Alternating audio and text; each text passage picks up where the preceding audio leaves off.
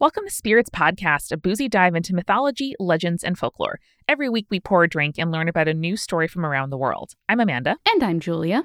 And this episode 238, Exploring Other Worlds with Becky motherfucking Chambers. I don't know if that's Becky's legal middle name, but oh my God, Becky Chambers. I'm so excited. Anyone who has listened to this podcast and heard my recommendations for books knows how much I love Becky Chambers and the Wayfarer series as a whole. We love her books so much. And anytime you talk to someone who's writing you really enjoy, at least for me, I'm just kind of like, oh my God, I hope my questions are okay. Oh my God, I hope that uh, I'm, I'm taking up her time. But we had such a nice time with Becky. She was so easy to talk to. I think we covered some fantastic stuff that I didn't even like. I love when a conversation goes somewhere I didn't expect it to go. And looking back, it's like, this is exactly what I wanted to talk about. And that's how I feel about this episode. So I cannot wait for all of you to hear it yeah, I think everyone is going to have a good, good time because I know we had a really good time interviewing Becky. We did. And we had a really good time when we opened our inboxes and saw that there were two new patrons. Thank you so much, Alex and Rebecca. We so appreciate you, along with our supporting producer level patrons Alicia, Allison, Brian, Deborah, Hannah, Jane, Jessica Kinzer, Jessica Stewart, Justin Keegan, Nieselkins, Megan Linger, Megan Moon, Phil Fresh, Polly, Captain Jonathan, Malachi, Cosmos, Sarah, Scott, and Zazie, and Julia.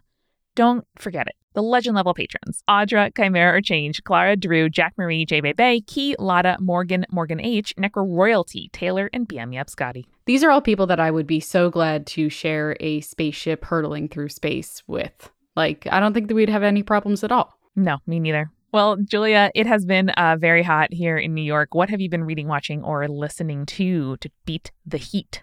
So I just finished another book, and uh, shout out to my cousin who listened to this show, and he's like, every time you make a recommendation for a book, it's usually a Hugo Award winner, and I'm like, I'm not doing that on purpose.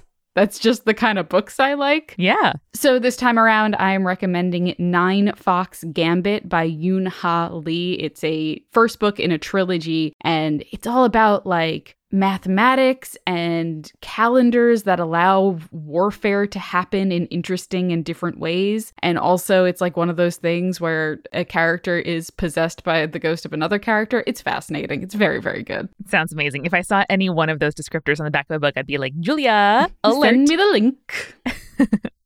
well, that sounds great. And as always, you can find um, a link to all the books we recommend on the show below or at spiritspodcast.com slash books. Books. Below what, Amanda? Below the title of this episode in the podcast app that you're appening and listening to us in. That's true. And if you run out of books to read or you're on errands and on a walk and you're like, gosh, I caught up on the whole Spirits archive, what will I do? Great news for you. We're part of a podcast collective called Multitude, and there are so many great podcasts for you to enjoy. This week, we'd love to recommend that you try Horse. This is a show not about basketball, but about basketball culture and myth and legend and all of the wonderful things that make this sport fascinating, not just what happens on the court. Hosts Adam and Mike want everybody to know how great the culture and history of basketball is. So, whether it's a shot by shot breakdown of Get Your Head in the Game from High School Musical or breaking down whether or not Airbud is actually good at basketball, they have you covered. He's not. He's just a dog that can hit no. a ball into a basket. Yeah the like wild history of uh, like flagrant betting uh, and rivalries between players. It's it's fascinating. They're truly the gods of our time, and this is one of the you know the myths that holds the U.S. together, and it's well worth getting into. Yeah, so new episodes release every other Monday. You just search Horse in your podcast app or check out horsehoops.com. And it's a podcast about basketball because basketball is more than what happens on the court, it's also all the cool internet beefs. So go ahead and check that out. But without further ado, we will let you get into Spirits Podcast, episode 238 Exploring Other Worlds with Becky Chambers.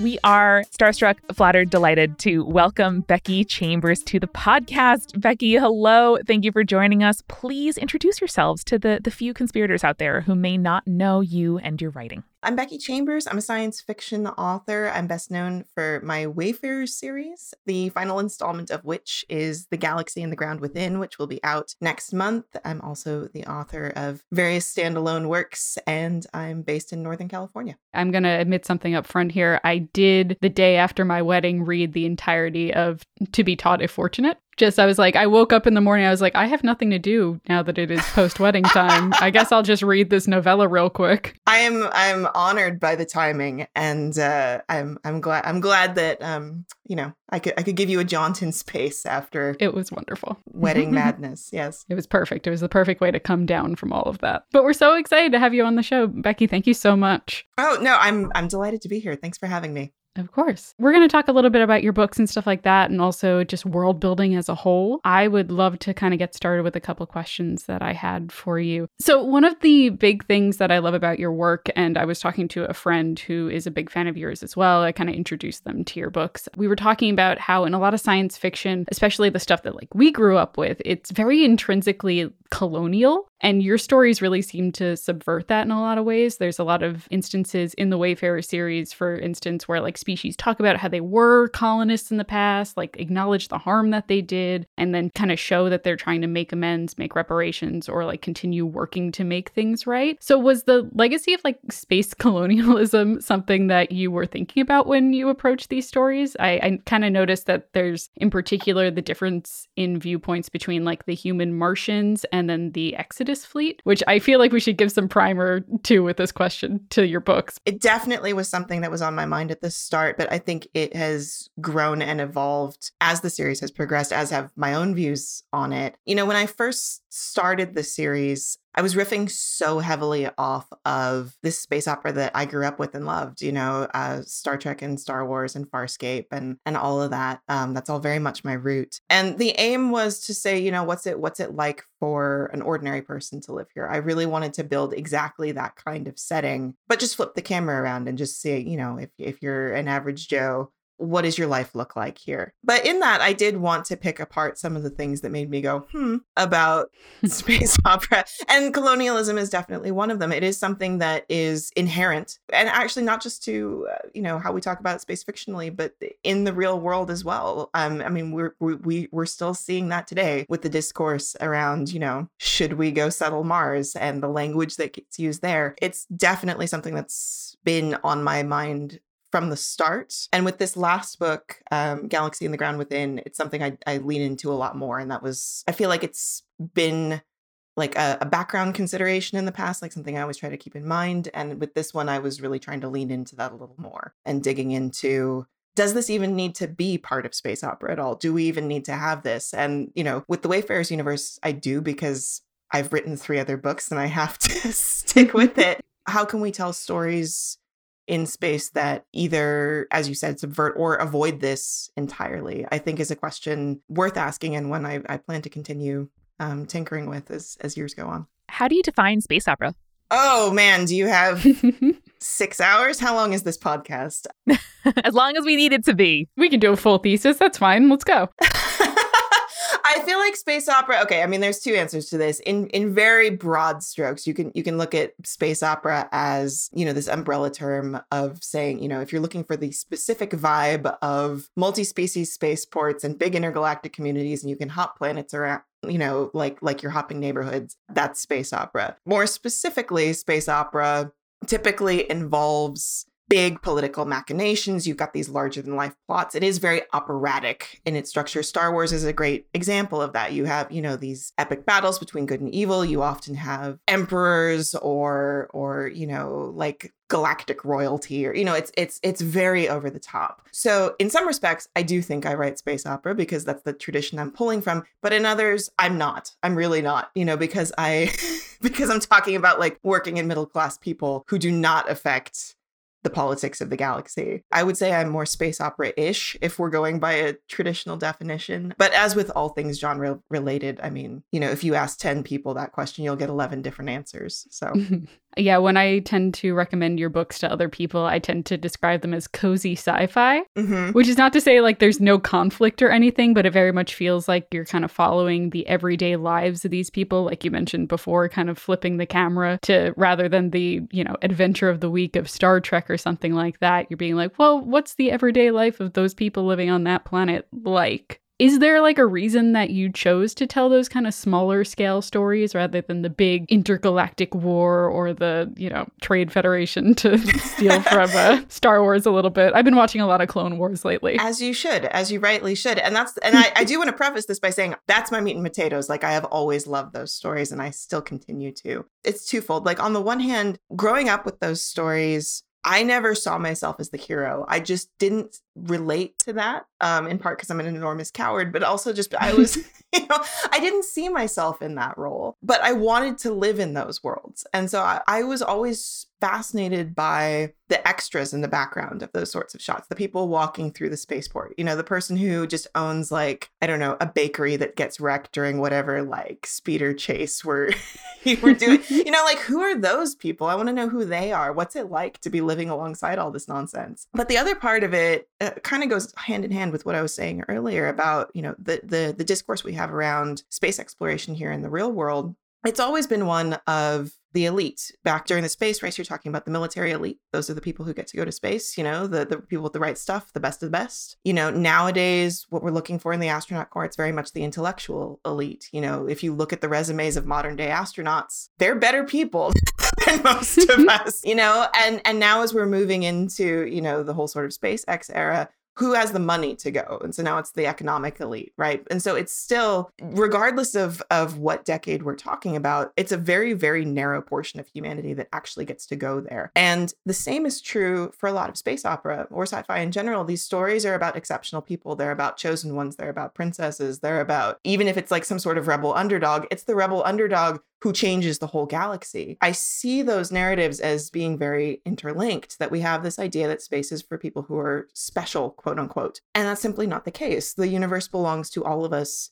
equally. We are all made of stardust in that in that very Carl Sagan sort of way. And so I I wanted it to be cozy. I wanted it to be low key. I wanted it to be something that you could slip into really easily because I wanted to try to drive home this idea that you can be here too. You don't have to be anything special. You don't have to leave a big mark on the galaxy to be part of it and to be at home here. That's been probably the biggest anchor point I've had through this series is trying to really make that stick. Yeah, and you do a fantastic job in the world building of kind of the differences in the human societies. I touched on it earlier talking about the human Martians versus the Exodus fleet. Can you give our audience a little like taste of what that background is just that they you know i want them to go out and buy the books but i also want them to be like what what are we talking about what are here? we talking huh? about here yeah no absolutely so the the history of humanity in this series which is very old history by the time we we jump into the books is that humans um we rendered our planet uninhabitable and started to leave en masse and the first people and i really am sorry that i called this or not call i'm not i wasn't the person who did but i wish i hadn't been writing this was that like the first people people to leave were the wealthy who went to Mars. You immediately have this split between the haves and the have nots. You know, the, the people who can afford it go to Mars and they terraform the planet and they settle there. And everybody else is just sort of stuck. And so uh, their their last ditch survival attempt is basically to strip down all the cities on earth and use the the resources to build these giant generation ships um, and at this point we don't know that there's life elsewhere in the galaxy. It really is just this sort of Hail Mary, like, let's jump in a ship and go and see what's out there. It's very human. Yeah. So Mars becomes its own sort of, it becomes sort of the anchor of the solar system. Like, you know, if you're talking about you know, people within the Solar Republic, as it comes to be called, that's the capital there. Basically, the Exodus fleet is the one who makes contact with the Galactic Commons, which is the the broader multi-species parliament out there. And they they have a very insular culture, but they also are the ones who interface most directly with alien cultures. And so you have this very, very big cultural split between Martians and and people from the Solar Republic and Exodans, just philosophically, historically. They've come together on a lot of things by the time we meet them both in in this series, but there's still just um, there's a really wide gulf between them. And generally, um, humans, if they're looking at differences between themselves, like identifying where you come from in that regard, is usually the the the, the most key thing to them. Like that's the biggest difference. Is you know, are you are you from the solar system or are you from the fleet? Is what they're looking for first. And if you uh, like all of that that was just described there, uh, Record of a Spaceborne Few is the one that focuses specifically on the Exodus fleet. And oh my God, made me cry when I read it. So just a high recommendation here from Julia.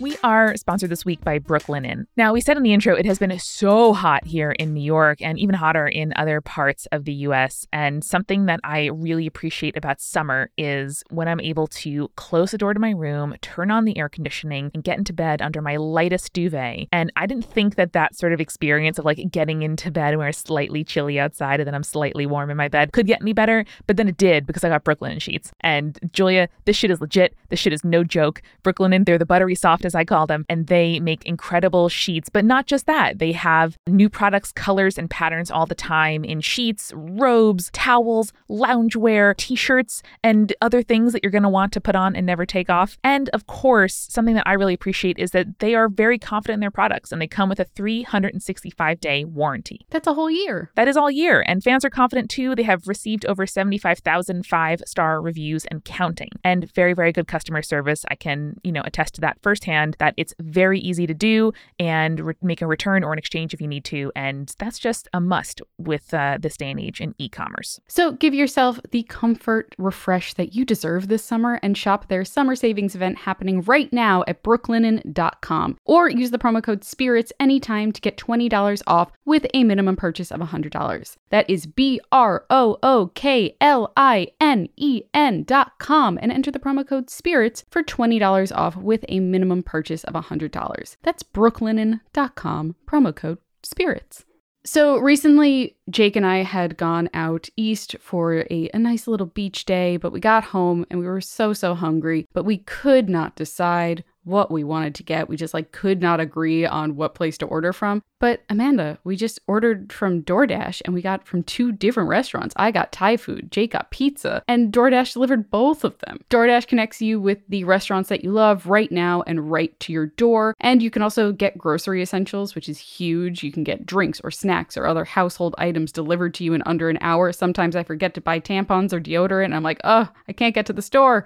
DoorDash got me. And ordering is super easy. Open up the DoorDash app, choose what you want from where you want it, and your items will be left safely outside your door with the contactless delivery drop off setting. And with over 300,000 partners in the US, Puerto Rico, Canada, and Australia, you can support your neighborhood go tos or choose from your favorite national restaurants. And for a limited time, our listeners get 25% off and zero delivery fees on their first order of $15 or more when you download the DoorDash app and enter the code CreepyCool. That's 25% percent off up to a $10 value and zero delivery fees on your first order when you download the DoorDash app in the App Store and enter the code CreepyCool. Don't forget that's code CreepyCool for 25% off your first order with DoorDash. Subject to change, terms apply. Subject to change, terms apply.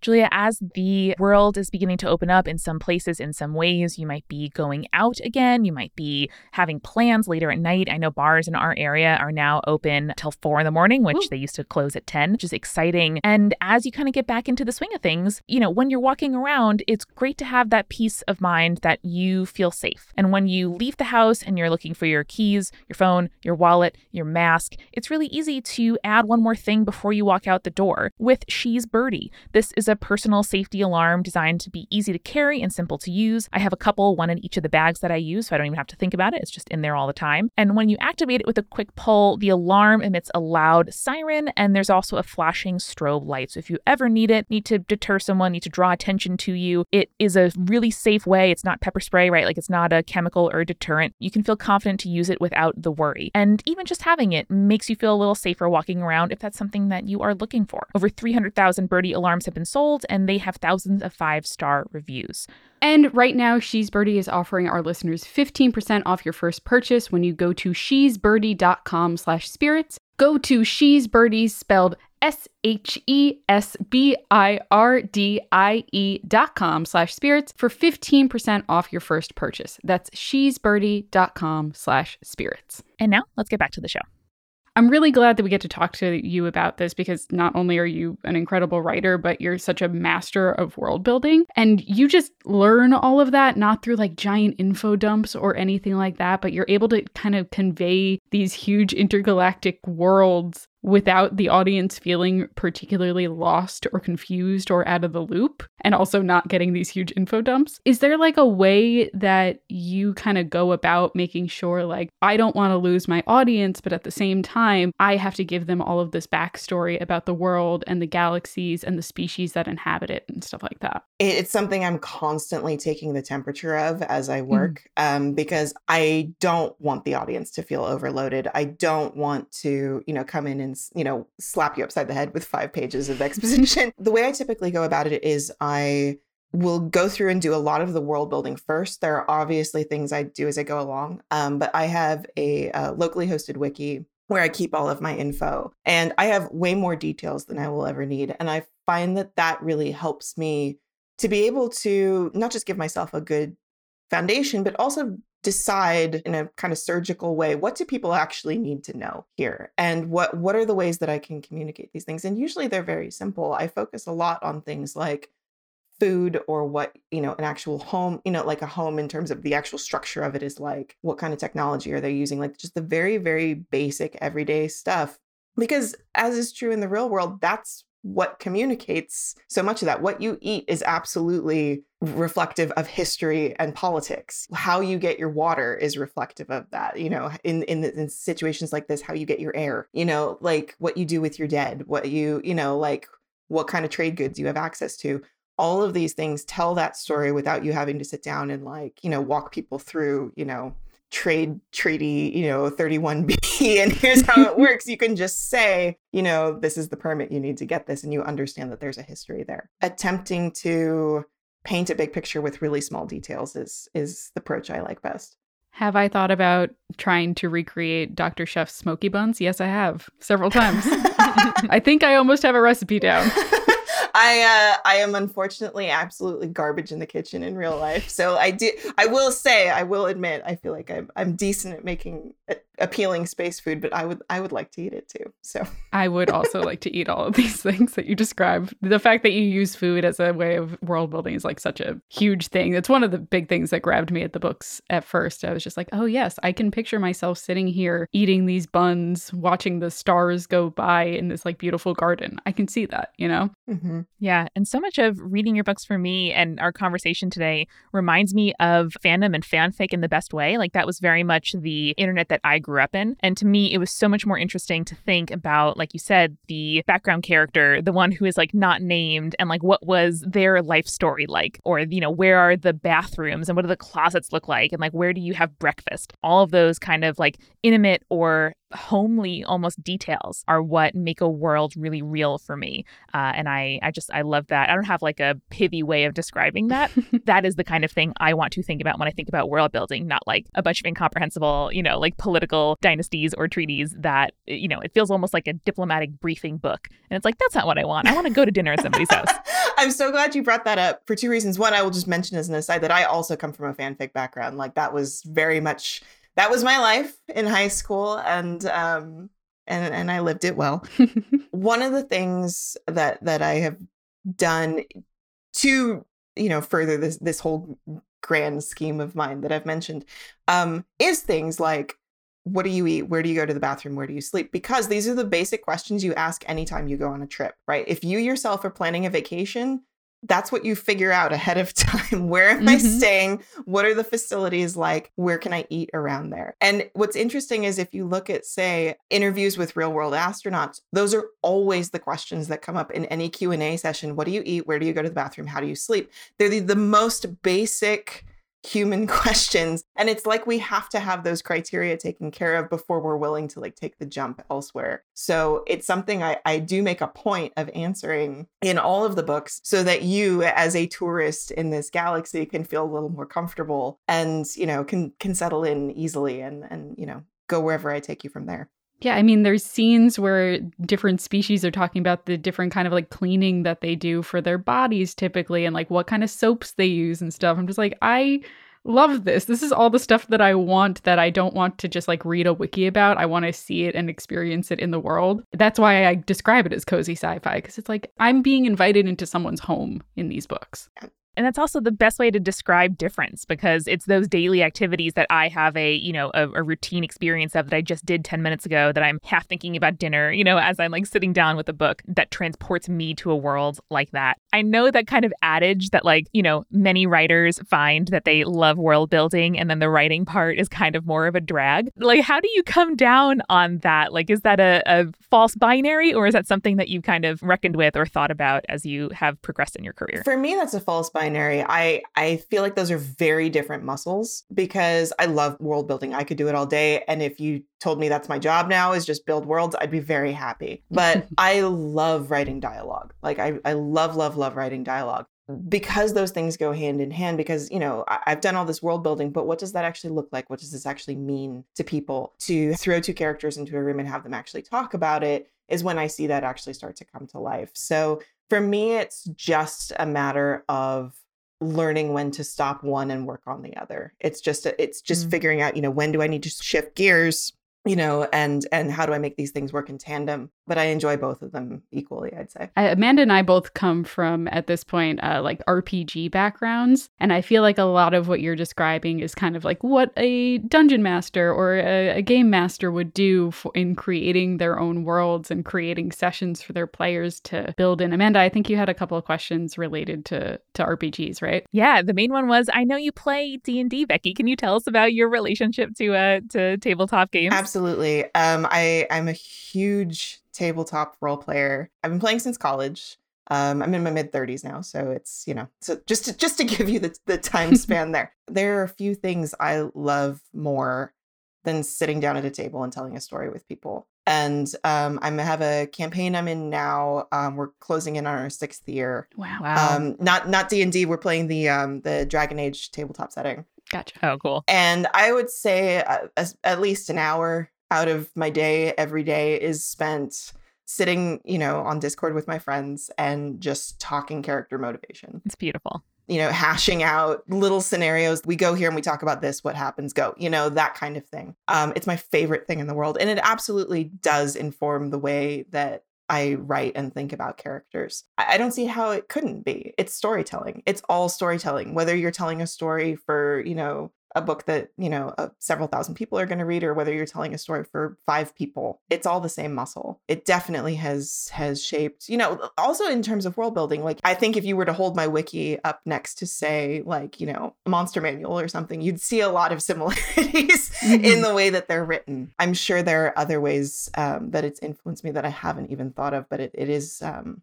just such a core part of of how I go about life. Yeah, the main thing that comes to mind for me, like noticing in books and stories after becoming a tabletop role playing game player versus before, is sort of cause and effect, where like something that my character does in a party in a game is going to have effects on what happens next, on what just happened, on my other players, on, you know, where the plot goes from here. And I remember struggling with that as a writer, thinking like it seems as if I'm just sort of charting like a path through the wilderness and like the next step I have to figure out on my own, but kind of seeing seeing every option as a chain of cause and effect, none of which is necessarily good or bad, but all of which like have consequences, to me is so much more interesting. I think too the idea of in in video games and role playing games, branching dialogue is something that has mm-hmm. really shaped the way I think about stories. You know, in that okay, here here's the question, what are all the different ways this could go? And playing with that. And I definitely do that in my own fiction. I will try on dialogue in a lot of different directions and see which one I think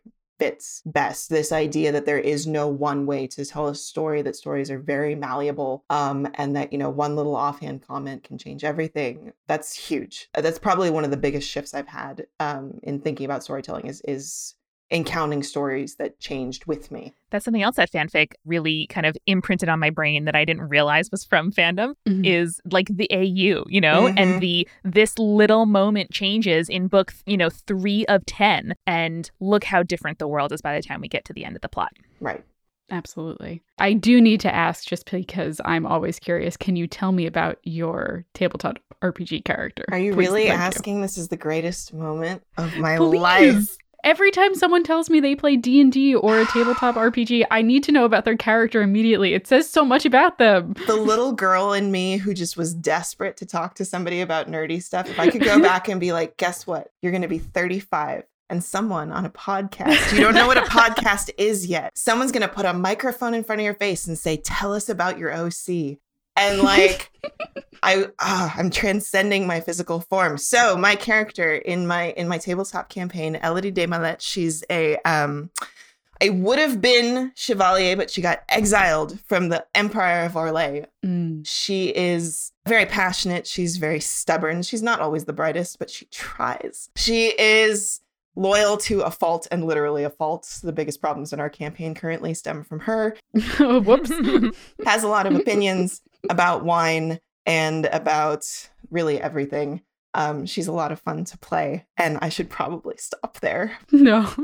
it's a safe space, Becky. Tell us. So the last half hour is just going to be Becky telling us all about this character and the entire plot lines. I'm going to tell you about Elodie for the next hour. That's the podcast now. You can just sum up six years of uh, of campaigning Yeah, yeah. in No problem. 30 no minutes, problem. right? That's Mhm, fine. mhm. that is wonderful. Oh my gosh. I'm so delighted that we could give you that moment. Thank too. you. I'm going. I'm going to dine off of this for the rest of the week. we were talking a little bit earlier when we were talking about like where do you go? How do you get there? Where do you use the bathroom? What do you eat? And i really love the kind of portrayal that you do of accommodating for different bodies. So one of the big things that you'll mention kind of passingly in the books that i noticed was like oh well you know this chair wasn't comfortable for this character because it was human designed and this is supposed to be a laru style uh, Mhm. chair or something like that. Yeah. or just like the entire plot of a, a closed and common orbit with Sidra and her adapting to this new body. And I just I really love the way that you you spend time kind of showing I, I wouldn't even call it disability, but like accessibility for different bodies depending on where they are in the world. And I think it's something that a lot of science fiction writers don't think about, and especially when they're dealing with other species. So I just I don't want to like commend you for that, but I, I, I, I'm so curious as to like why that was something you thought was super important to include. I think with all of this is that comes back to a very core idea for me, which is that humans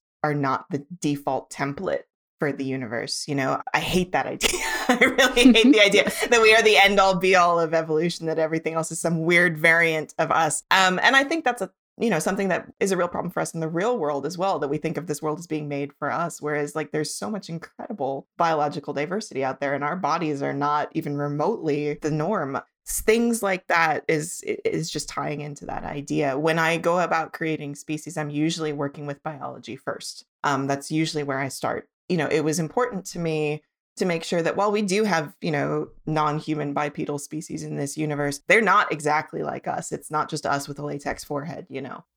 And you know and there are a lot more that aren't like us. They've got exoskeletons. They've got a lot of legs. They you know they're they're different. I just wanted to make it as clear as possible that this is not a universe intended for us. It is a universe we're sharing with other people. And in that you have to get creative about how to make lots of different sorts of bodies comfortable Yeah, there is a specific scene that I'm thinking about in uh, To Be Taught If Fortunate, uh, which I don't want to spoil for anyone because it's a delightful book. But that one scene where they get off of the ship and they go, What the fuck? I know precisely which scene you meant, and I will like Yes. not spoil. But but yeah, I mean that's the thing is is biology. I I think it's so it's so boring. It's so boring to think about a universe that that only has things that look like us. I I don't want to live there. And like from a scientific perspective, evolutionary wise, it took so many like random happenstances to create the bodies that humans have or just like mammals have in general that it would make no sense for another species to develop the exact same way, only slightly different on other planets. It just doesn't make sense. It doesn't make any sense, and especially when you consider that mammals are not in the majority here on planet Earth. Most Yeah. things are other than that.